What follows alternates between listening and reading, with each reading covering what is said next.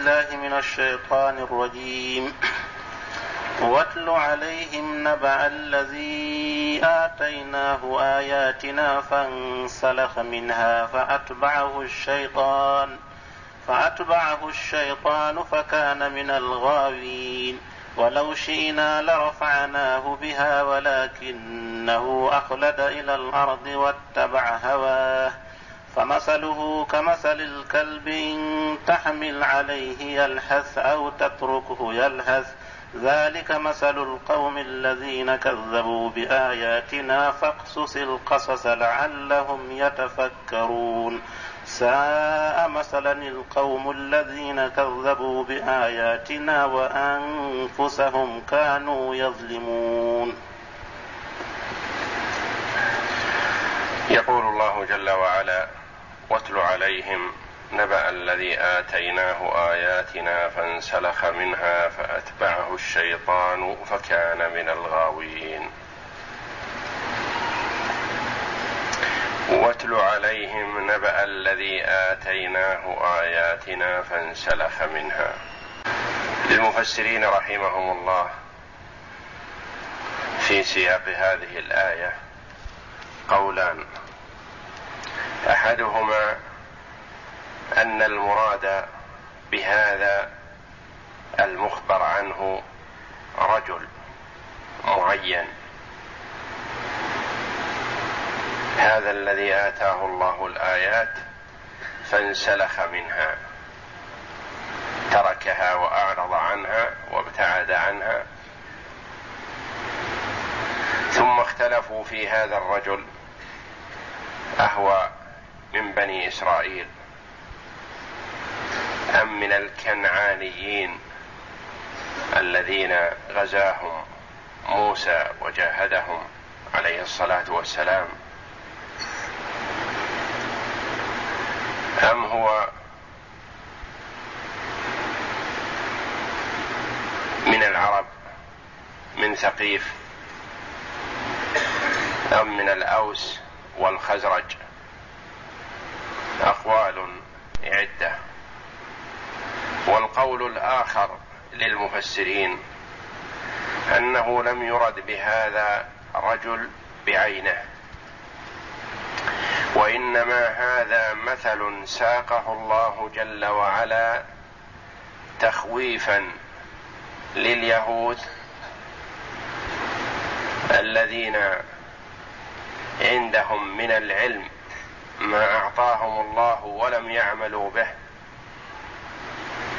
وتحذير لهذه الأمة وخاصة العلماء في أن لا يعرضوا عما آتاهم الله من العلم ويركنوا إلى الدنيا وزينتها فيؤثروها على طاعة الله وبيان ما ائتمنهم الله عليه من العلم والهدى.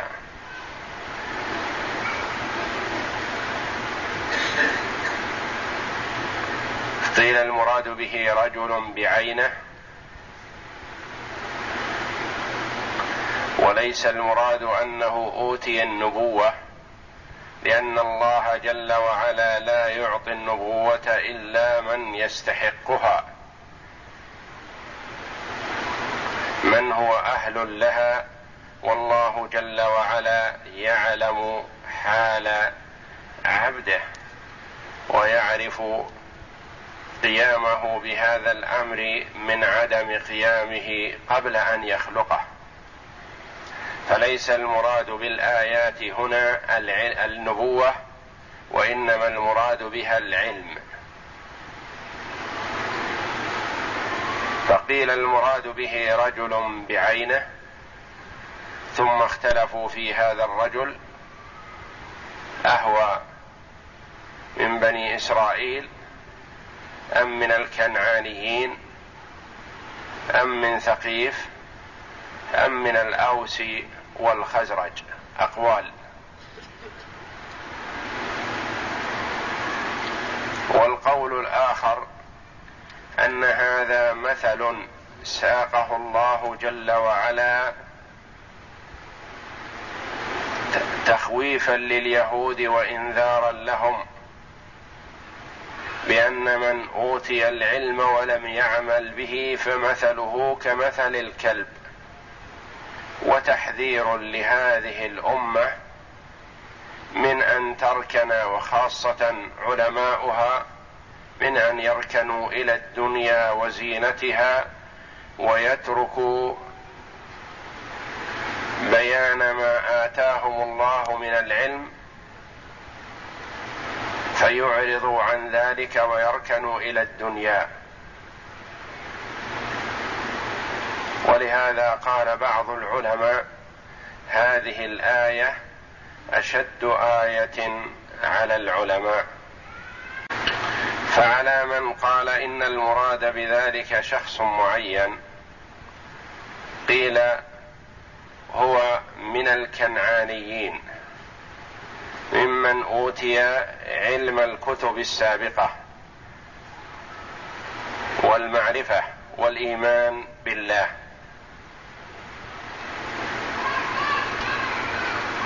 وحينما توجه موسى عليه الصلاة والسلام ومن معه لغزوهم جاءه قومه الذي هو بلعام أو بلعم بن باعورة فقالوا له إنك مستجاب الدعوة وعندك الاسم الأعظم وإن موسى توجه إلينا. وإن معه جند كثير لا طاقة لنا بهم. فادعوا الله عليهم. فقال ويحكم. إنه نبي الله ومعه المؤمنون والملائكة. وإنه على دين. فما زالوا به يكررون عليه ويلحون عليه. حتى قال دعوني أستأذن أستأمر ربي. فاستأمر ربه فرأى في المنام الا يدعو عليهم لأنهم جند الله. فقال لهم إن ربي أمرني بأن لا أدعو عليهم. فما زالوا به وأهدوا له الهدايا. ثم كرروا الطلب وتضرعوا إليه فقال دعوني أستأذن ربي. فاستأذن ربه فلم ير في منامه شيئا فقال إني لم أر شيئا لم أمر ولم أنهى. فقالوا له لو كان ربك يكره ما تدعو به عليهم لنهاك. وألحوا عليه وتضرعوا إليه بأن يدعو عليهم فهم بذلك. ثم أخذ يدعو عليهم يدعو على موسى ومن معه من المؤمنين. فكان كلما دعا بدعوة صالحة صرفها الله على لسانه لموسى ومن معه. وإذا دعا بدعوة سيئة يريد بها موسى ومن معه صرفها الله إلى قومه. فقال له قومه ويحك أما تدري ما تقول؟ أنت تدعو علينا وتدعو لهم. فقال لا أستطيع غير ذلك. وقول آخر لبعض المفسرين تكميل لهذا سيأتي تكميله. فبعد ذلك وبعدما عرف أنه لن يستجاب له وسلبه الله جل وعلا ما عنده من العلم واندلع لسانه على صدره. فقال هذا الرجل لقومه لقد خسرت الدنيا والآخرة. ولكن بقي المكر والحيلة. فسأمكر لكم وأحتال ما استطعت. إن موسى متجه بمن معه من العسكر وإنهم بعيدون عن أهليهم. فزينوا النساء والبنات وأعطوهن السلع يبعنهن عليهم. وايما امرأة أرادها رجل من القوم فلا تمنعه عن نفسها فإنه إن وقع فيهم الزنا نصرتم عليهم لأن الله جل وعلا لا يحب الزنا. وهذا ما أستطيعه لكم من المكر ففعلوا ما أمرهم به وذهبت النساء إلى القوم فأراد بعضهم أو فعل بعضهم الزنا فأرسل الله عليهم الطاعون فهلك من بني إسرائيل في ساعة واحدة كما ذكر بعض المفسرين سبعون ألفا بسبب المعصية.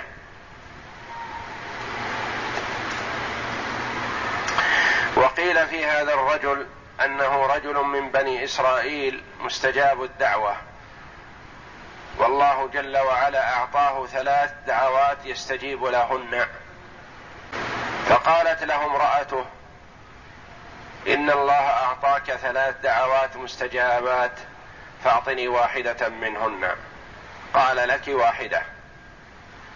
قالت أريد أن تدعو الله بأن يجعلني أجمل امرأة في بني إسرائيل. ففعل.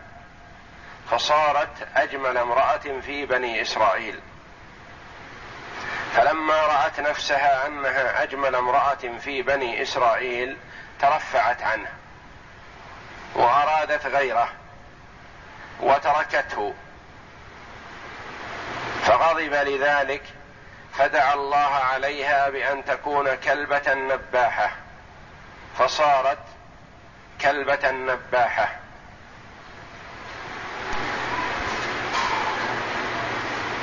فجاءه بنوه فقالوا له إن أمنا صارت إلى ما ترى وإن الناس يعيروننا بذلك فلا طاقة لنا بهذا. فادعوا الله عليها بأن ترجع كما كانت أو ادعوا الله لها. فدعا الله فرجعت كما كانت فذهبت منه الثلاث الدعوات لهذه المرأة بلا فائدة له ولا لها. فحرم الخير الكثير.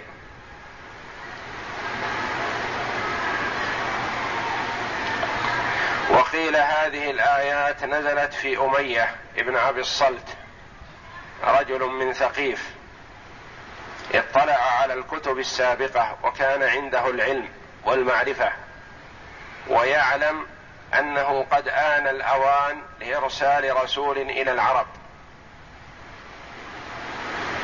فكان يتوقع أن يكون هو الرسول لأنه عنده علم لم يكن عند غيره من الناس. فيتوقع أنه هو الذي سيرسل إلى العرب وتهيأ نفسه لذلك. فأرسل الله جل وعلا محمدا صلى الله عليه وسلم فكفر به.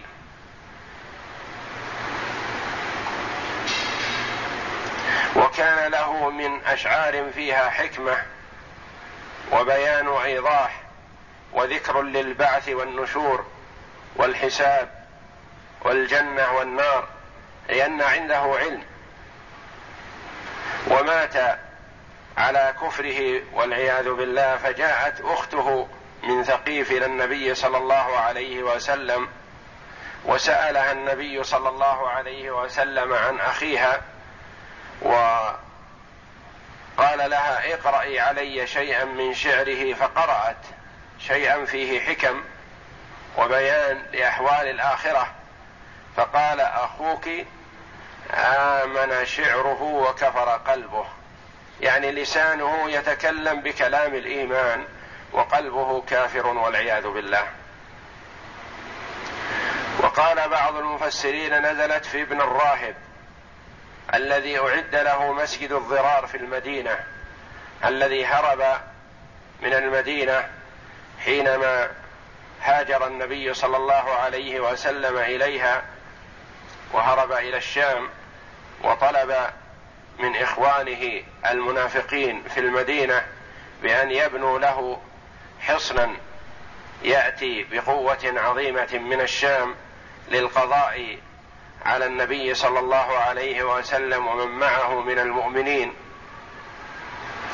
فبنوا له حصنا وجعلوه على هيئة مسجد وطلبوا من النبي صلى الله عليه وسلم أن يصلي لهم في مسجدهم بعدما أنهوه. فقال عليه الصلاة والسلام أنا على جناح سفر فإن رجعنا إن شاء الله صليت فيه.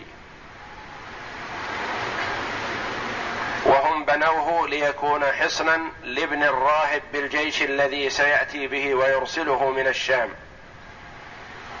وجاءوا إلى النبي وقالوا إنا بنيناه ليكون للشيخ الكبير والعاجز والضعيف والمريض في الليلة المطيرة والباردة. وإلا فمعنى ذلك أننا لن نتخلف عن الصلاة معك هؤلاء المنافقون. فوعدهم النبي صلى الله عليه وسلم بأنه سيصلي فيه ولم يقل عنه شيئا عليه الصلاة والسلام. وفي هذا دليل على أنه لا يعلم الغيب إلا ما أوحاه الله إليه. ولما قفل النبي صلى الله عليه وسلم من غزوته التي ذكر لهم أنزل الله جل وعلا عليه الآيات قبل أن يدخل المدينة.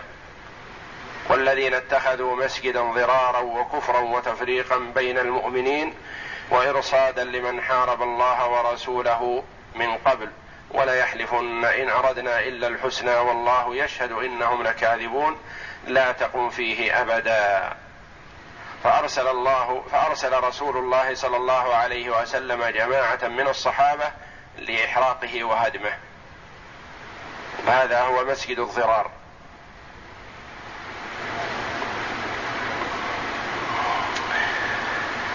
فقيل المراد بهذا الرجل بهذا رجلا بعينه في الآيات المذكورة وقيل إن هذه الآيات ساقها الله جل وعلا مثلا وبيانا وإقامة للحجة على الناس كلهم.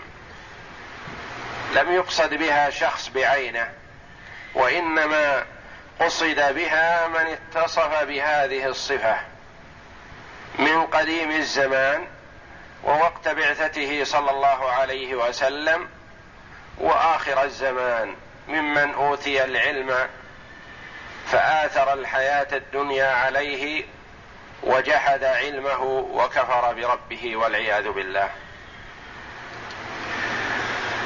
يقول جل وعلا واتل عليهم نبأ الذي آتيناه آياتنا فانسلخ منها. اتل عليهم على من حولك من اليهود ومن الكفار ومن المؤمنين. نبع الذي آتيناه آياتنا. آتاه الله جل وعلا العلم. واليهود آتاهم الله جل وعلا علما كثيرا. إلا أنهم لم يعملوا بها. وقد شبههم الله جل وعلا بالحمار الذي يحمل الكتب والمصاحف. فقال جل وعلا مثل الذين حملوا التوراة ثم لم يحملوها كمثل الحمار يحمل أسفارا. فاليهود عندهم التوراة ومنهم من حفظها ويقرؤونها ويرددونها ولكنها حجة عليهم فهم لم يعملوا بها حقيقة ولم يؤمنوا بها.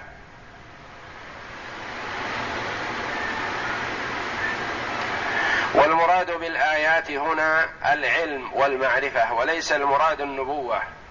فقول شاذ أنه نبي وليس كذلك لأنه لأن الله جل وعلا لا يعطي النبوة إلا من علم أنه يقوم بها فهو جل وعلا عليم بأحوال عباده. ومن أعطي النبوة فهو معصوم من الخطأ. فانسلخ منها. شبه جل وعلا إعراضه عن الآيات وعدم عمله بها وإعراضه عنها بمثابة من عليه ثوب فسلخه. أو سلخ الجلد من الشاة لأنه انتهى منه نهاية كاملة. لم يبقى معه منه شيء. فانسلخ منها لما انسلخ من الآيات وانسلخ من العلم والمعرفة صار خواء فارغ والعياذ بالله. وفي هذه الحال يتسلط عليه الشيطان. والشيطان وعد وأقسم بربه بأنه يتسلط على بني آدم إلا من عصمه الله بالعلم والمعرفة ومنعه من الشيطان. فهذا بعد من سلخ من الآيات والعياذ بالله سيطر عليه الشيطان واستلمه.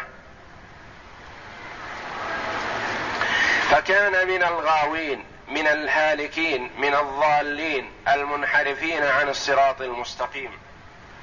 ثم قال جل وعلا ولو شئنا لرفعناه بها.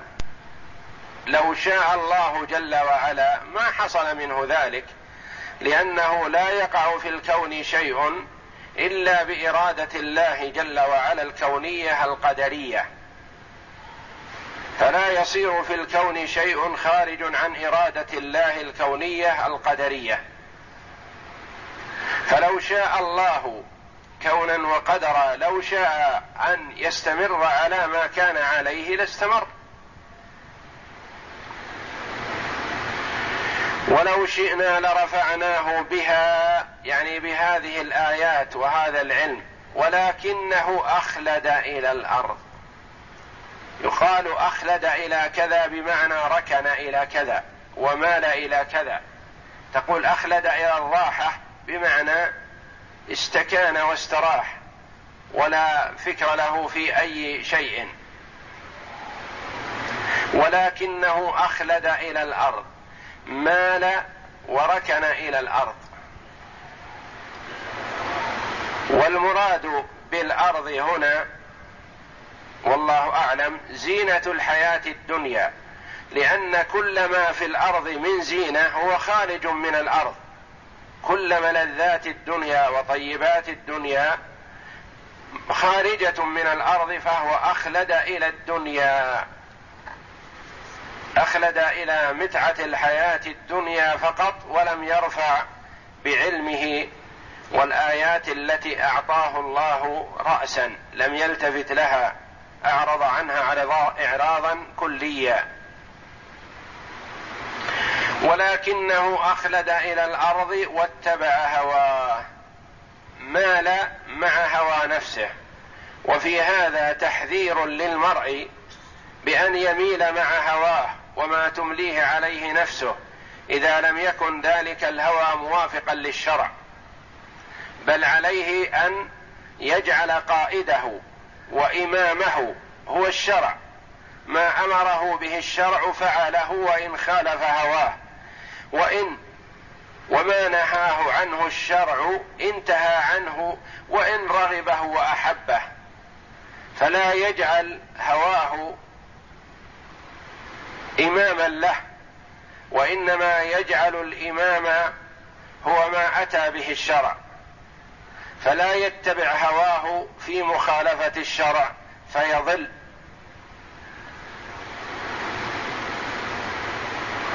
فمن كان هواه تابعا للشرع فهو المهتدي. ومن كان دينه تبعا لهواه فهو المنحرف الضال. لأنه جعل الهوى اماما فما أتى به الشرع مما يناسبه عمله وما أتى به الشرع مما يخالفه رده. والآخر المتقي جعل الشرع هو الإمام.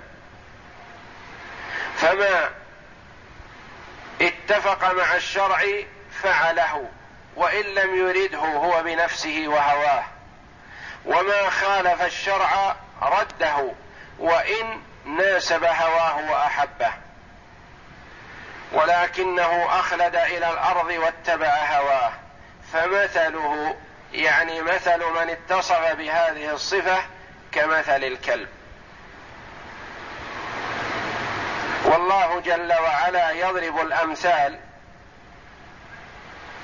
الحسية وقد تكون قذرة أو قد تكون خسيسة لتنفير عبادة من أن يتصفوا بها أو ينطبق عليهم هذا المثل.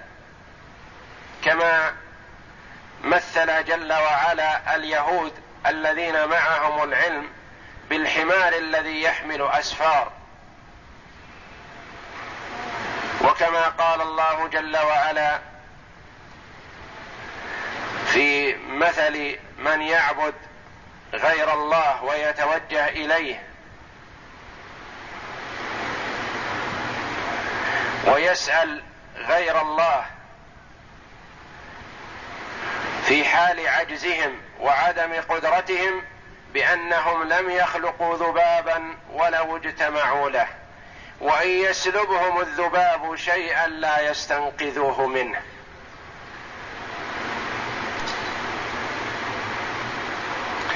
فمثله كمثل الكلب هذا الذي أعرض عن الآيات وركن إلى الحياة الدنيا مثله في حال ضلاله كمثل الكلب.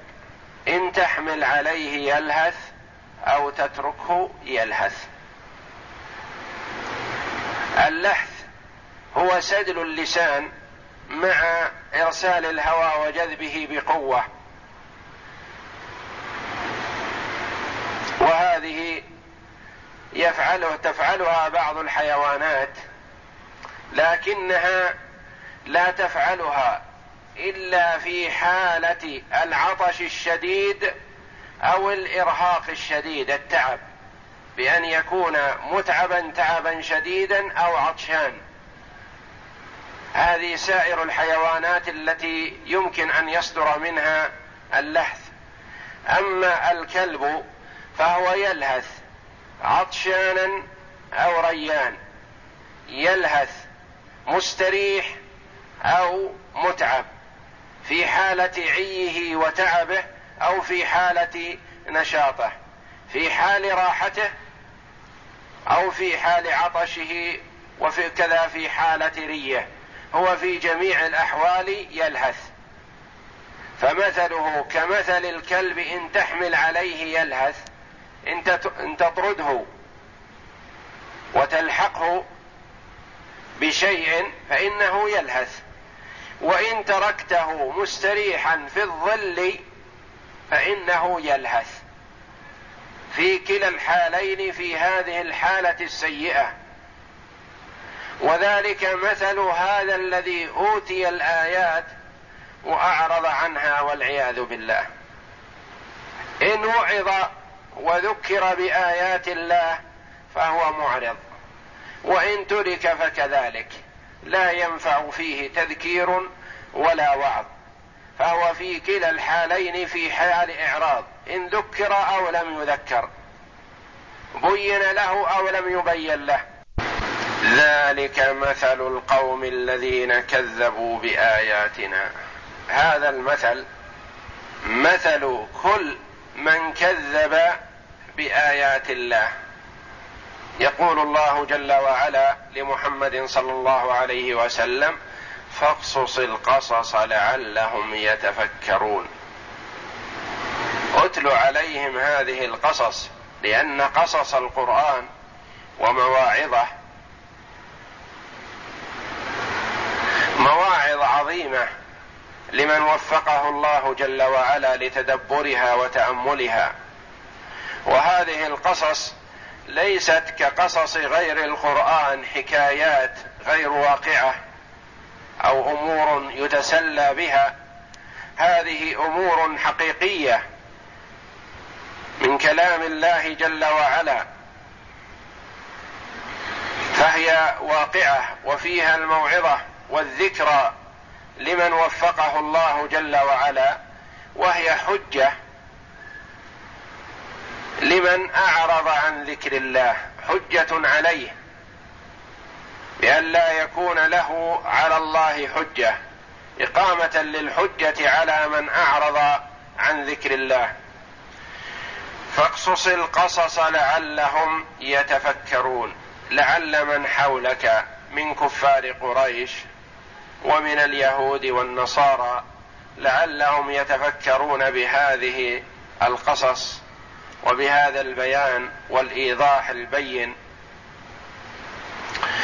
فمن وفقه الله جل وعلا وهداه اتعظ بذلك واستفاد ورجع إلى الحق. ومن كتب الله عليه الشقاوة فإنه مهما أوتي من الآيات والبينات لا يقبل. ثم قال جل وعلا ساء مثلا القوم الذين كذبوا بآياتنا وأنفسهم يظلمون. فإن هذا مثل سيء وهم المكذبون بآيات الله جديرون بالمثل السيء جديرون بمثل هذا. ساء مثلا القوم ساء مثلا مثل القوم الذين كذبوا بآيات الله وساء بمعنى بئس فعل من أفعال الذم كما أن نعم نعم الرجل من أفعال المدح فساء مثل بئس في أنها فعل من أفعال الذم. كأنه قال بئس مثل القوم. وكما جاء في آيات أخر. ساء مثلا القوم الذين كذبوا بآيات الله.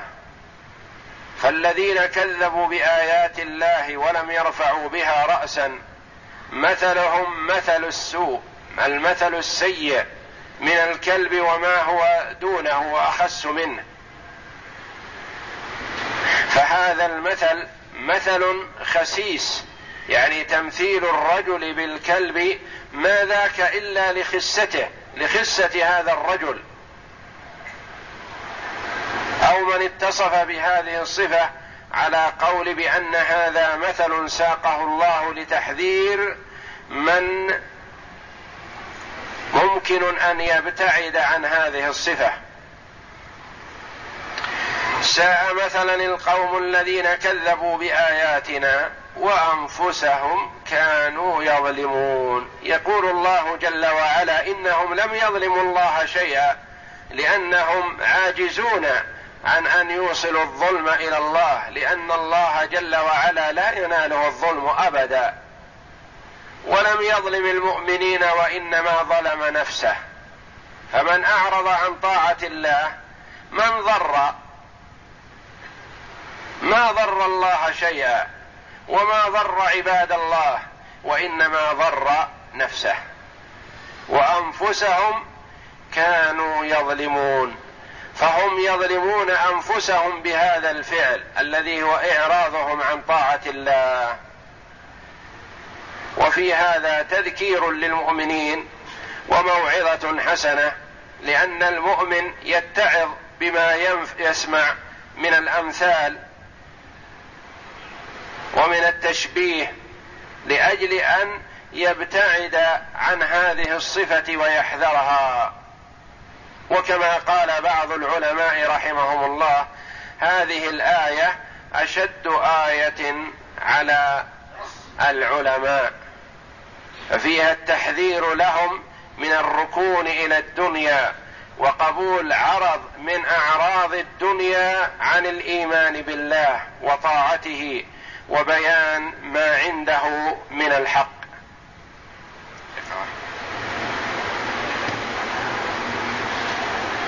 أعوذ بالله من الشيطان الرجيم. واتل عليهم نبأ الذي آتيناه آياتنا فانسلخ منها فأتبعه الشيطان فأتبعه الشيطان فكان من الغاوين. ولو شئنا لرفعناه بها ولكنه أخلد إلى الأرض واتبع هواه فمثله كمثل الكلب إن تحمل عليه يلهث أو تتركه يلهث ذلك مثل القوم الذين كذبوا بآياتنا فاقصص القصص لعلهم يتفكرون ساء مثلا القوم الذين كذبوا بآياتنا وأنفسهم كانوا يظلمون. قال العماد بن كثير رحمه الله تعالى قال عبد الرزاق عن سفيان الثوري عن العامش ومنصور وعن ومنصور عن أبي الدهى عن مسروق عن عبد الله بن مسعود رضي الله تعالى عنه في قوله تعالى واتل عليهم نبأ الذي آتيناه آياتنا فانسلخ منها الآية قال هو رجل من بني إسرائيل يقال له بلعم بن باعورا. وكذا رواه شعبة وغير واحد عن منصور به. وقال سعيد بن أبي عروبة عن قتادة عن ابن عباس وهو صيفي ابن الراهب.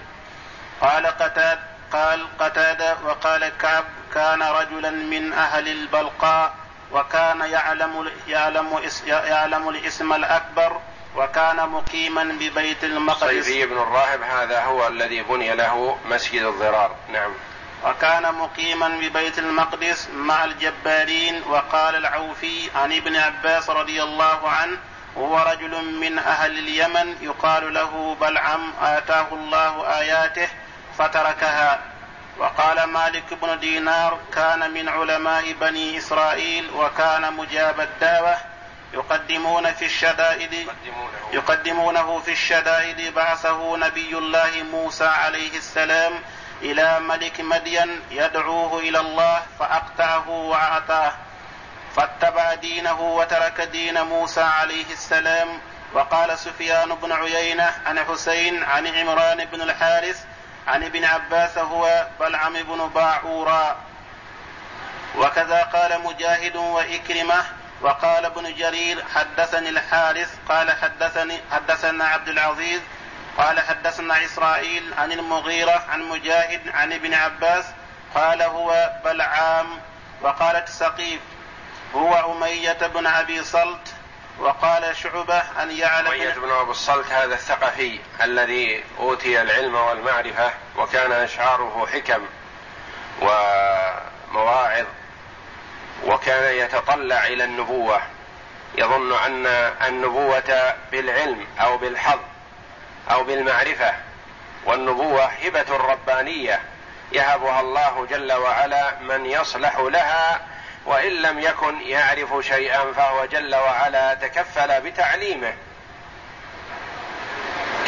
فقد اختار الله لها محمدا صلى الله عليه وسلم نعم.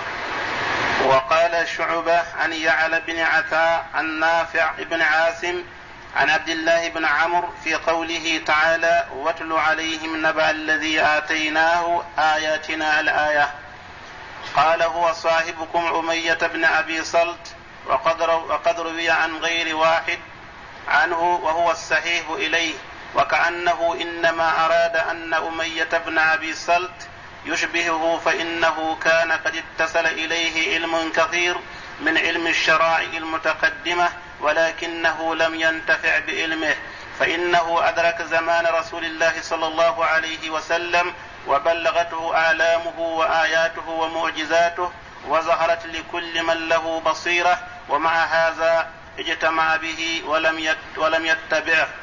وصار إلى إلى موالاة المشركين ومناصرتهم وامتداحهم ورث أهل بدر ورث ورث قتل أهل بدر من الكفار.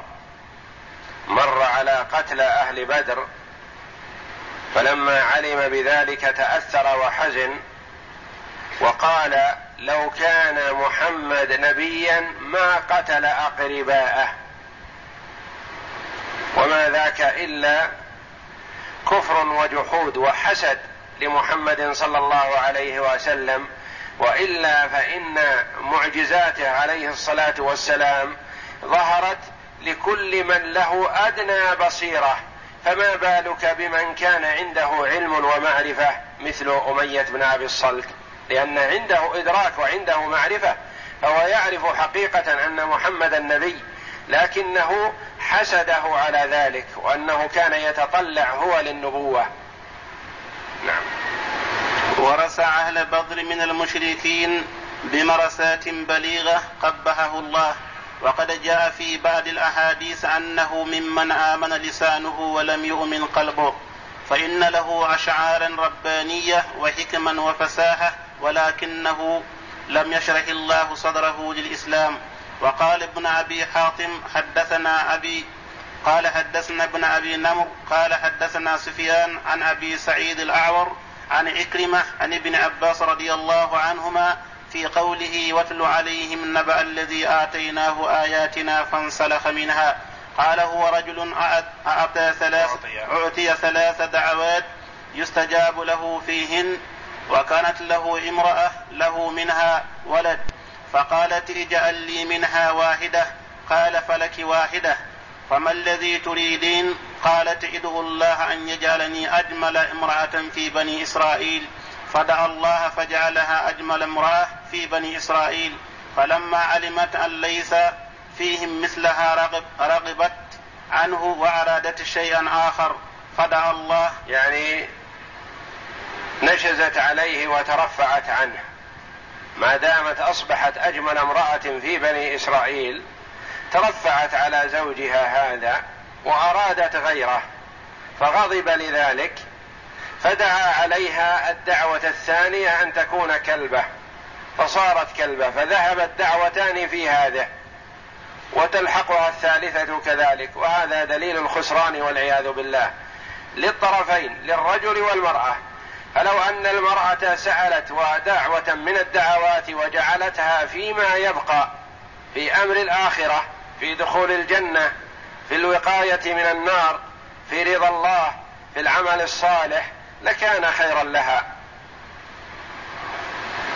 نعم فلما علمت أن ليس فيهم مثلها مثلها رغبت عنه وأرادت شيئا آخر فدعا الله أن يجعلها كلبة فصارت كلبة فذهبت دعوات دعوتان فجاء بنوها فقالوا ليس بنا على هذا قرار قد صارت أم قد صارت أمنا يعير يعيرنا الناس بها فادعوا الله أن يرد أن يردها إلى الحال التي كانت عليها. فدعا الله فعادت كما كانت وذهبت الدعوات الثلاثة وتسمى البسوس.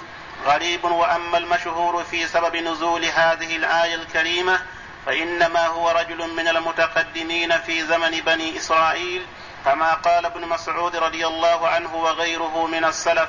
وقال علي بن أبي طلحة عن ابن عباس هو رجل من, مد من مدينة الجبارين يقال له بلعام وكان يعلم اسم الله الأكبر وقال عبد الرحمن بن زيد بن أسلم وغيره من علماء السلف كان مجاب, كان مجاب الدعوة ولا يسأل الله شيئا إلا إلا أعطاه إياه وأرغب بل وأغرب. بل أبعد بل أخطأ من قال قد كان قد أوتي النبوة فانسلخ منها حكاه ابن جرير عن بعدهم ولا يصح. وقال علي بن أبي طلحة عن ابن عباس يعني لا يصح أن هذا الرجل ممن أوتي النبوة لأن الله جل وعلا لا يعطي النبوة إلا من يعلم أنه يصلح لها واهلا لها. نعم. وقال علي بن أبي طلحة عن ابن عباس رضي الله عنهما لما نزل موسى بهم يعني بالجبارين ومن معه أتاه يعني بلعم أتاه بنو عمه وقومه فقالوا إن موسى رجل حديد ومعه جنود كثيرة وإنه إن يظهر علينا يهلكنا فدعوا الله أن يرد عنا موسى ومن معه. قال إني إن دعوت الله أن يرد موسى ومن معه ذهب ذهبت دنياي وآخرتي. ذهبت يقول كيف أدعو على نبي من أنبياء الله؟ كيف أدعو على نبي ومعه المؤمنون؟ إن فعلت ذلك خسرت الدنيا والآخرة حلت بي العقوبة في الدنيا وكذلك في الآخرة فكيف أفعل؟ مستنكرا مستغربا بأنه لا يصدر منه هذا فما زالوا به حتى استجاب لهم. نعم. فلم يزالوا به حتى دعا عليهم فسلخه الله ما كان عليه فذلك قوله تعالى فانسلخ منها فأتبعه الشيطان. الآية وقال السدي لما انقضت الأربعون سنة التي قال تعالى وإن فإنها محرمة عليهم أربعين سنة. بعث يوشع بن نون نبيا فدعا بني إسرائيل فأخبرهم أنه نبي وأن الله أمره أن يقاتل الجبارين فبايعوه وصدقوه. وانطلق رجل من بني إسرائيل يقال له بلعام فكان عالما يعلم الاسم الأكبر المكتوب فكفر لعنه الله. وأتى الجبارين فقال لهم لا ترهبوا بني إسرائيل فإني إذا خرجتم تقاتلونهم ادعو عليهم دعوة فيهلكون. وكان عندهم في وكان عندهم فيما شاء من الدنيا غير يعني أعطوه كل ما أراد من الدنيا ما دام أنه يدعو لهم ويدعو على عدوهم فهم أعطوه ما يريد. نعم. وكان عندهم فيما شاء من الدنيا غير أنه كان لا يستطيع أن يأتي النساء لعزمهن فكان ينكه أتانا له وهو الذي قال تعالى فانسلخ منها وقوله تعالى فأتبعه الشيطان أي استحوذ عليه وعلى أمره فمهما أمره امتثل وأطاعه ولهذا قال فكان من الغاوين أي من الهالكين الحائرين البائرين.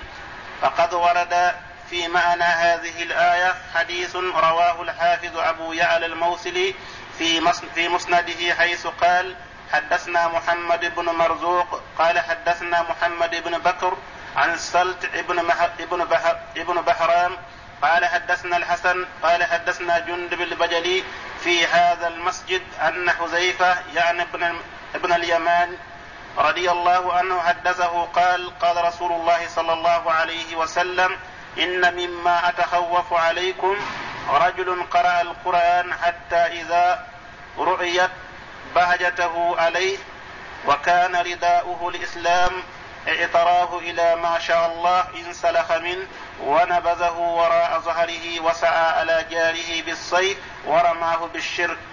قال في هذا الحديث يقول عليه الصلاة والسلام إن مما أتخوف عليكم رجل قرأ القرآن حتى إذا رؤيت بهجته عليه يعني ظهرت عليه ملامح الصلاح والتقى ونور العلم والإيمان. والخير والفضيلة سلبه الله ذلك بسبب ميله إلى عرض من أعراض الدنيا. ففي هذا تحذير لهذه الأمة وخاصة العلماء من الركون إلى الدنيا والميل إليها وإيثارها على ما عند الله. قال قل قال قلت يا نبي الله أيهما أولى بالشرك المرمي أو الرامي؟ قال بل الرامي. هذا إسناد جيد والسلت بن بهرام كان من ثقات الكوفيين ولم يرم بشيء سوى الإرجاء وقد وثقه الإمام أحمد بن حنبل ويحيى بن معين وغيرهما. وقوله تعالى ولو شئنا لرفعناه بها ولكنه اخلد إلى الأرض واتبع واتبع هواه. يقول تعالى ولو شئنا لرفعناه بها أي لرفعناه من الدنس عن القاذورات الدنيا بالآيات التي آتيناه إياها ولكنه أخلد إلى الأرض أي مال إلى زينة الحياة الدنيا وزهرتها وأقبل على على لذاتها ونعيمها وغرته كما غرت غيره من غير أولي البصائر والنهى. وقال أبو راهويه في من غير أولي البصائر. أما من كان عنده البصيرة والعلم والمعرفة فإنه يميز بين النافع والضار فيأخذ من الدنيا ما يستعين به على الآخرة ويأخذ من الدنيا ما أباح الله له ويجتنب ما حرم الله عليه. ومن وفقه الله للقناعة بالحلال ففيه كفاية عظمى. فما من شيء من الأمور التي تميل إليها النفوس من المحرمة إلا وأوجد الله جل وعلا ما هو من الحلال خيرا منها. لكن النفوس الشريرة والقذرة تميل إلى الحرام مع تيسر الحلال وسهولته بحمد الله. فمثلا الزنا محرم وشنيع أحل الله جل وعلا الخير والأكمل والأطيب وهو النكاح والزواج. ومثله شرب الخمر وغيره من المشروبات القذرة المحرمة. أباح الله لنا كل شراب نافع طيب من اللبن والعسل والمشروبات الأخرى من عصير الفواكه الحلال وغيرها من الملذات التي هي طيبة ونافعة ولا ضرر فيها وفي شربها طاعة لله. فما حرم الله من شيء إلا وأوجد من الحلال ما هو خير وأكمل وأطيب منه. لكن النفوس الشريرة والعياذ بالله تترك الحلال وتميل إلى الحرام. وقال أبو راهويه في قوله تعالى ولكنه أخلد إلى الأرض قال ترى له الشيطان على علوة من قنطرة من قنطرة بنياس فسجدت الحمارة لله وسجد بلعام للشيطان. وكذا قال عبد الرحمن بن جبير بن نفيل وغير واحد وقال الإمام أبو جعفر بن جرير رحمه الله وكان من قصة هذا الرجل ما حدثنا محمد بن عبد العالى قال حدثنا المعتمر عن أبيه أنه سئل عن هذه الآية واتل عليهم نبأ الذي آتيناه آياتنا فحدث عن عن عن سيار أنه كان رجلا يقال له بلعام وكان مجاب وكان مجاب الدعوة قال وإن موسى أقبل في بني إسرائيل يريد الأرض التي فيها بلعام أو قال الشام. قال فرعب الناس منه رعبا شديدا فأتوا بلعام فقالوا ادعوا الله على هذا الرجل وجيشه قال حتى حتى أؤامر ربي أو حتى أؤامر. قال فآمر في فآمر في الدعاء عليهم فقيل له لا تدعوا عليهم فإنهم عبادي وفيهم نبيهم. قال فقال لقومه إني قد آمرت ربي في الدعاء عليهم وإني قد نهيت.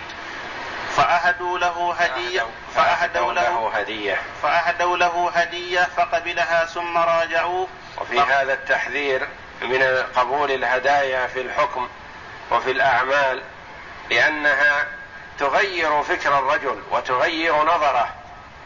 بدل من كونه ممتنع في الأول فإذا أهدي له هدية استجاب وقبل أو لأن وأوشك أن يقبل. والهدية للحاكم رشوة. فأهدوا له هدية فقبلها ثم راجعوه فقالوا ادعوا, ادعوا عليهم فقال حتى أؤامر ربي. فآمر فلم يأمره بشيء. فقال قد قد وامرت. فلم يأمرني بشيء. فقالوا لو كره ربك لن تدعو علي أن تدعو عليهم لنهاك كما نهاك المرة الأولى. قال فأخذ يدعو عليهم فإذا دعا عليهم جرى على لسانه الدعاء على قومه فإذا أراد أن يدعو أن يدعو أن أن يفتح لقومه دعا أن يفتح لموسى وجيشه أو صرف الله جل وعلا لسانه فجعل يدعو الدعاء الصالح لموسى ومن معه.